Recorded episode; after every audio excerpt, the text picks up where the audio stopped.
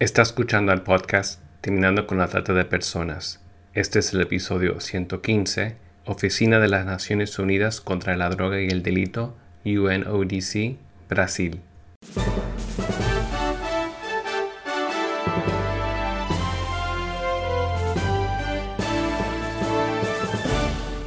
Bienvenido al podcast Terminando con la Trata de Personas. Mi nombre es Gilbert Contreras y mi nombre es Virginia Contreras. A través de nuestros episodios, que se emitirán cada dos semanas, buscaremos empoderarlo a usted con herramientas para estudiar el asunto, ser una voz y hacer una diferencia para terminar con la trata de personas. Buenos días, Daya.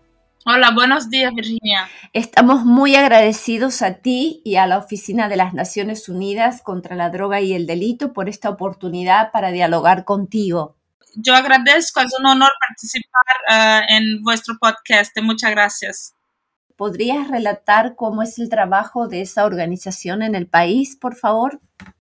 Eh, la Oficina de las Naciones Unidas contra la Droga y el Delito tiene el mandato eh, como guardián de una convención muy importante, que es la Convención de las Naciones Unidas contra la Delincuencia Organizada Transnacional y sus protocolos. Muy, muy conocida como la Convención eh, de Palermo, los protocolos de Palermo, que tratan sobre los temas de trata de personas, de tráfico ilícito de migrantes. Así que es, un rol muy importante. Y aquí en Brasil llevamos ya trabajando hace 30 años, la oficina está aquí en Brasil hace 30 años, trabajando con las autoridades nacionales para ah, ayudar a los agentes, las instituciones a combatir el crimen de trata de personas. Eh, bueno, así estamos. Tal vez nos podrías ayudar porque hay mucha confusión respecto a dos tipos de delitos. ¿Cuál es la diferencia entre trata de personas y tráfico ilícito de migrantes? La verdad que sí, eh, como vivimos en un mundo muy globalizado, donde ahora sí hay mucha migración internacional, se suele confundir los dos conceptos, pero trata de crímenes, delitos distintos de alcance global los cuales utilizan hombres, mujeres, niños y niñas con fines lucrativos. Pero ya vamos. La trata de personas se, se define como la captación, un transporte, el traslado, la acogida, la recepción de, de personas mediante el uso de fuerza, fraude, engaño, con una real intención de explotarlas con fines lucrativos. O sea, hay una acción, hay un medio y hay una finalidad. En este crimen, hombres, mujeres, niños, niñas de cualquier edad pueden convertirse víctimas de este delito, el cual ocurre en todas las regiones del mundo. Los traficantes suelen utilizar la violencia o agencias de empleo fraudulentas, al igual que falsas promesas de oportunidades laborales para engañar y coaccionar sus víctimas. Ya el tráfico ilícito de migrantes suele ser un crimen por donde la facilitación, ah, la facilitación por medios de, eh, de ganos, materiales o financieros para facilitar la entrada irregular de migrantes de un país al otro. O sea, estamos aquí tratando de, un, de un delito transnacional obligatoriamente. Mientras, eh, una vez este proceso está finalizado, o sea, la facilitación del cruce de fronteras internacionales eh, mediante el, gano financiero, el, delito, o sea, la, vamos a decir, la contratación, el delito está finalizado. ¿Cuál es la principal diferencia? En la trata hay una mm, explotación continua del individuo, del sujeto, mientras que en el tráfico ilícito es una transacción única. Ambos son crímenes, ambos son delitos, ya como he dicho, eh, eh, eh, penalizados por la Convención de las Naciones Unidas contra la Delincuencia Organizada Transnacional y sus protocolos. Ah, en los estados, los gobiernos intentan de, mm, de identificarlos y criminalizarlos en sus marcos normativos nacionales. Específicamente, una vez aclarado la diferencia entre los dos, ¿cuál es la condición de Brasil respecto al delito de trata de personas? También si hay alguna ley que criminalice la trata de personas.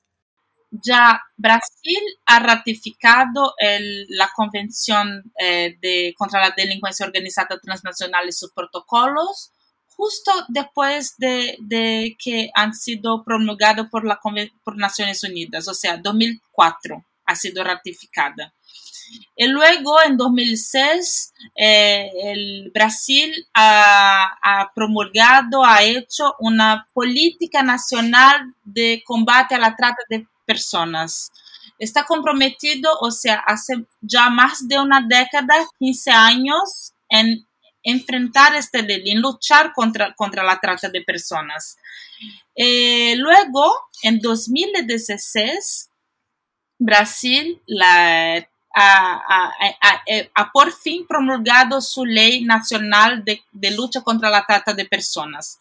Es la ley 13.344.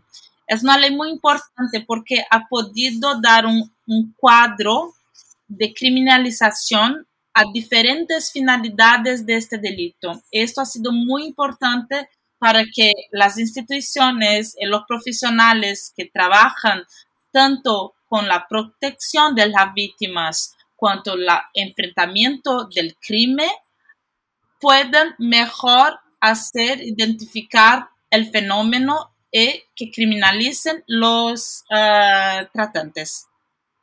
¿Y qué tipos de trata existen? ¿Cuál es la más común en Brasil? Bueno, uh, Brasil, eh, en el marco de esta ley que he mencionado, esta ley ha, ha, ha sido muy, muy, está muy alineada con el protocolo de Palermo en términos de finalidades de tipos de trata. Uh, por esta ley brasileña, uh, están criminalizados la explotación sexual, la explotación laboral, el, tráfico de eh, órganos, la, servidumbre y la adopción ilegal de niños. O sea, tenemos cinco tipos eh, de trata que son criminalizados en nuestra legislación. Ah, los datos ah, sin embargo, las instituciones tienen alguna dificultad en coordinar la colecta, eh, la captación de, los datos, o sea, cuántas, cuántas, cuántas víctimas, cuáles son los tipos. Ah, Brasil tiene muchos actores, muchas instituciones haciendo este trabajo. Eh, sin embargo, tenemos sí algunos números eh, la finalidad más identificada en el país es para el fines de trabajo esclavo, explotación laboral, diría, y la explotación sexual. Ah, y ahí hay un recorte, hay una división de género. Ah, mujeres y niñas eh, son más predominantes en las ocurrencias de trata para explotación sexual, mientras los hombres para trabajo esclavo, explotación laboral. También queríamos preguntarte sobre el actual flujo de venezolanos en la región, cuáles son los riesgos para trata de personas, el perfil de ese migrante y cómo Brasil responde a esta emergencia. Es muy interesante esta cuestión porque justo ahora estamos implementando un proyecto que se llama Track for Tip, respondiendo a la trata de personas en, la justicia criminal financiada por el Departamento de Estado de Estados Unidos. Es un proyecto regional ah, para podermos eh, mirar hacia las personas que son víctimas de trata de personas, el fenómeno de trata de personas en flujos migratorios en la región. Y como sabéis, ah, desde hace 2015 más o menos tenemos esa situación en nuestra región. Ah, Brasil está recibiendo, ah, ha recibido eh, grandes flujos de venezolanos en el país. hoy día hay 2000, a 200 mil y 60 mil venezolanos viviendo en Brasil. Eh, este, hay muchos riesgos para esta población porque um, vienen en condiciones difíciles.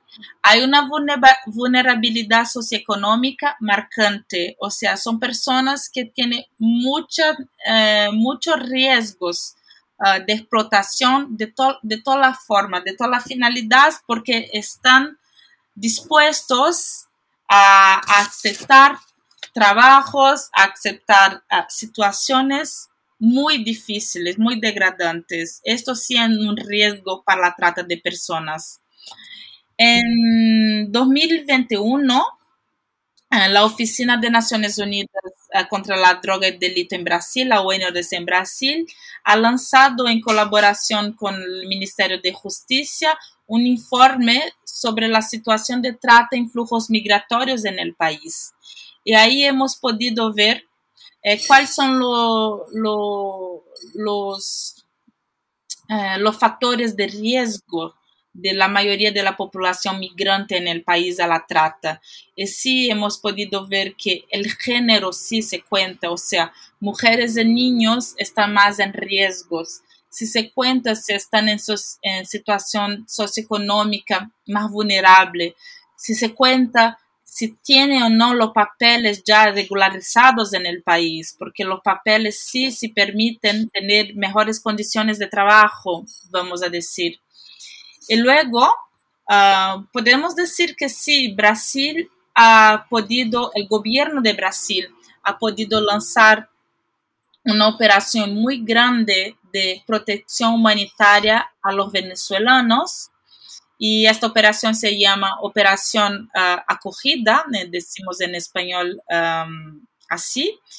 Y la frontera entre Brasil y Venezuela está en norte del país, es muy lejos. Brasil es el mayor país de, de la región eh, esta operación ha podido trasladar muchos migrantes a otras ciudades, a otros estados del país de una manera segura y con unas mínimas condiciones de asistencia y protección, así que disminuyendo el riesgo para trata de personas. Daya, ¿los tratantes de personas son nacionales o son extranjeros? ¿Y qué podrías decirnos respecto al perfil de las víctimas? Ya, es una, es una pregunta muy difícil porque mm, ah, eh, tenemos eh, eh, retos en administrar los datos judiciales, o sea, los procesos que se tratan de trata de personas, sea, otro, sea otro tipo uh, criminal, otro delito, o sea, hay que, hay que, el sistema de justicia tiene, tiene que estar muy alineado con el artículo. Estamos hablando del artículo 149 A del Código Penal brasileño. Eh, cuando hablamos de ese artículo, es difícil decir exactamente quiénes son y cuáles son, pero tenemos buenas pistas. Por los estudios realizados por la Oficina de Naciones Unidas en Brasil de la droga y delito, la ONRC en Brasil, en, colaboración con, con, el Ministerio de Justicia, hemos podido ver que la mayor parte de los tratantes sí son nacionales, no son extranjeros, son brasileños, que se aprovechan de la situación vulnerable, vulnerable de las víctimas, que sean brasileñas ellas mismas o aunque también migrantes, y, que, se, aprovechan. Por ejemplo, eh, hemos podido ver que en 2020 de los tratantes que, que, que, han sido eh, que han sido identificados a partir de las víctimas en los centros de asistencia a las víctimas de trata de personas distribuidos en muchos estados brasileños, más precisamente 20, diría que 38% eh, son ah, familia, vecinos y amigos. Estamos hablando de gente con un nivel de confianza muy alto. Otros 38% son tratantes de nivel laboral, jefes o compañeros de trabajo. O sea, solo aquí ya tenemos casi 80% de los tratantes identificados por los um, postos y centros de asistencia a las víctimas de trata, gente de, de, una relación muy próxima a la víctima. Esto sí es un dado muy importante cuando hablamos de eh, perfil de los tratantes. Y respecto a las víctimas. Respecto a las víctimas, uh, tenemos algunos datos que, están, que no están directamente interconectados entre las instituciones brasileñas que colectan los datos, porque aquí en Brasil la Policía Federal tiene datos, el Ministerio de la Salud tiene datos, el Ministerio de Justicia, Defensoría Pública tiene sus datos, o sea, y muchas veces esos datos no están unificados de una manera coordinada. Pero aún así podemos decir que la mayor parte de las víctimas son mujeres. La mayor parte de las víctimas son mujeres porque también eh, UNODC ha publicado su último informe global de trata. Este número uh, globalmente ha salido en torno de uh, ah, 70% de, de, de de víctimas eh, mujeres. Este número se mantiene más o menos en nuestra región. Estamos hablando de un perfil de mujer, de un perfil también de gente uh, con menos uh, capacidad, um, con, menos um, instrucciones educacionales y medios económicos para se mantener. Estamos hablando de gente muy vulnerable también. ¿Cuáles son las rutas de la trata en Brasil? Y también queremos saber si hay ciertas regiones con más casos de trata. Por medio de investigaciones de eh, operaciones de rescate eh, desarrollados por la, los inspectores del trabajo del Ministerio de Economía y también por la Fiscalía del Trabajo de Brasil, tenemos algunas pistas de que la mayor parte de la trata doméstica, o sea, nacional en Brasil, eh, viene de regiones más empobrecidas a regiones más uh, ricas del país. Es, de todas maneras, esto es un, flujo uh, esperado en términos de trata. En Brasil suele ver muchas rutas, o sea, el de, personas que tienen origen en norte y nordeste del país hacia el sudeste y sur del país, donde hay más oportunidades económicas. Estas, estas son, son rutas uh, clásicas en Brasil, pero también podemos notar rutas uh, entre, estas, entre las regiones, vamos a decir, menos desarrolladas económicamente en el país, pero donde hay sectores atractivos. Por ejemplo, uh, ahora en Brasil, la, la Oficina de, de, contra la Droga y el Delito está implementando un proyecto muy importante en, la, en el sector de minería del oro en, el, en la Amazonía, una región muy específica de la Amazonía que se llama Tapajós. ¿Qué pasa ahí? Minería. La minería atrae, atrae muchos trabajadores, atrae muchos tratantes que quieren explotar trabajadores. Eh, y aunque esté en una región remota, poco desarrollada económicamente, ya hay pistas de evidencias de que la mayor parte de los eh, trabajadores ahí explotados, las víctimas, vienen de la región nordeste, de estados vecinos, de regiones vecinas para estar ahí trabajando en la minería, por ejemplo. Y eh, hablando de trabajo esclavo, ¿hay sectores económicos en Brasil donde se puede notar más la prevalencia de trata de personas? Cuando hablamos de, de trabajo esclavo, hablamos de una diversidad muy grande de, de sectores económicos. Hablamos de, de, de, la industria textil, de la industria eh, agropecuaria, ganadería, eh, agricultura, uh, es ahí como he mencionado la minería, hay, hay muchos sectores. El sector también de servicios, estamos hablando también de, pequeños comercios que, que, explotan personas en las ciudades, en, en zonas urbanas. Es, es, muy grande. Brasil Um, algunas instituciones en Brasil, que sean del gobierno de Estado o no estatales, ya han desarrollado algunos estudios en términos de cadena de cadena de valor, cadena de, ¿cómo se dice? Supply chain, uh, de, mercado, de mercado de, de, de, ciertas industrias para entender cómo es eh, la explotación y la trata de personas ahí. Pero aún es muy incipiente. Hay que entender mejor cómo funcionan ciertos eh, sectores de cadenas en Brasil. Por ejemplo, la agricultura sí que hay, ya está más desarrollada. Sabemos que hay mucha explotación en agricultura y ganadería, por ejemplo. Sabemos que hay sí también mucha explotación en el sector textil en São Paulo, sobre todo migrantes explotados. Estamos hablando aquí de bolivianos, de peruanos, de paraguayos que están siendo explotados en el sector textil en São Paulo.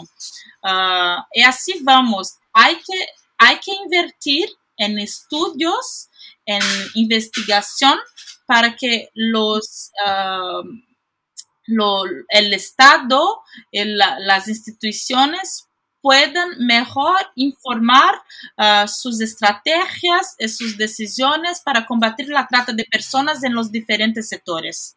Y tener más transparencia en estas cadenas de suministro, ¿verdad? Sí, esto sí, hay que tener transparencia. Esto depende, depende mucho de cómo los diferentes actores se, se, se relacionan, o sea, gobierno y sector privado, ¿verdad? Porque mm, estamos hablando aquí también del sector privado, no es solo el gobierno, uh, no es el, quien está empleando el sector privado, y quien debe controlar es el gobierno. Hay que tener un control en la cadena de suministros para que podamos así entender, eh, y aquí digo, en cuanto a consumidores también a lo mejor, entender cómo, lo que se pasa en estas cadenas en términos de explotación laboral. Tal vez alguien que nos está escuchando es víctima de trata de personas. ¿Cómo una persona puede saber si lo es? Y también cómo nosotros podemos identificar a víctimas en nuestras comunidades. Virginia, esta es una pregunta eh, muy compleja porque lo que hoy la gente que trabaja con, en el tema de trata de personas, hay, hay algo que es muy común que sea en Latinoamérica, que sea en Europa, que sea en África. Uh, muchísimas víctimas tienen dificultad en mirarse como víctimas de trata. Esto sí es un reto muy grande para las autoridades, para aquellos que están ahí uh, protegiendo y asistiendo a las víctimas, porque ellas muchas veces no se ven como víctimas. A lo mejor pueden verse explotadas como, como sujeto, pero no se ven en el contexto de lo que es la trata de personas, porque la trata de personas Uh, como he dicho en el principio, se, configura por, tres pilares, la acción, el medio y la finalidad. O sea, hay que, hay que agenciar, hay que aliciar, hay que reclutar, hay que transportar, transferir, alojar, acoger una persona por medio de violencia, coacción, fraude, abuso, engaño. O sea, estamos hablando de de un modus operandi sofisticado y que muchas personas no comprenden este modo operandi, ese modus operandi para que, sea, para que se ven como víctimas de un, de un delito. Uh, muchas veces ellas se ven que están ahí en una explotación sexual, pero no, no, no entienden muy bien uh, la acción en el medio que la, que la han puesto ahí es que esto sí se configura un delito.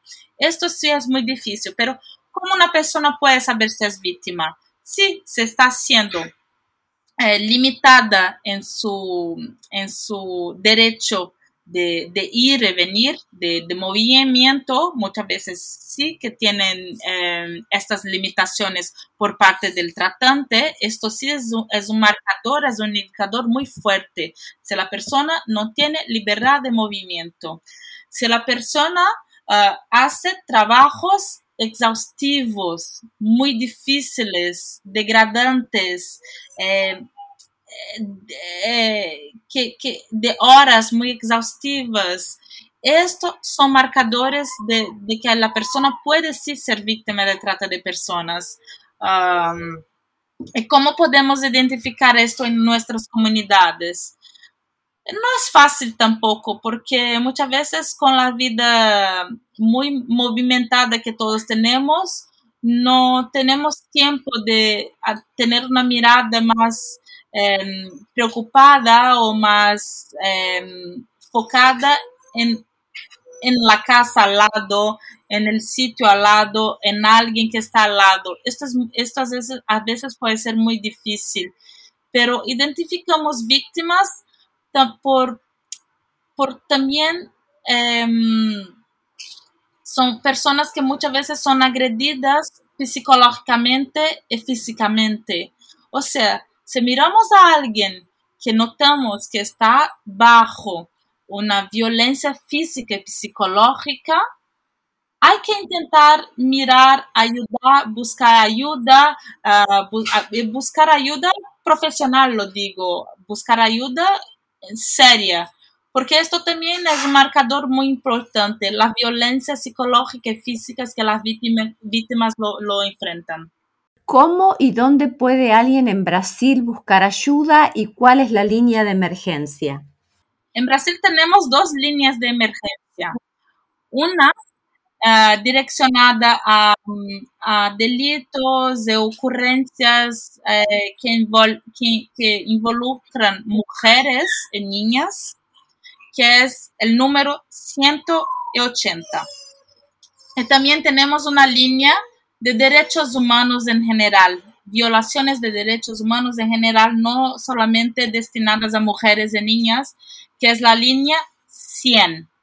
O sea, las dos líneas funcionan para eh, hacer denuncias, eh, eh, buscar ayuda para las víctimas de trata de personas el número 100 o el número 180 en Brasil serán atendidos por eh, el ministerio, por personas eh, que trabajan en el Ministerio de la Mujer, Familia y Derechos Humanos de Brasil.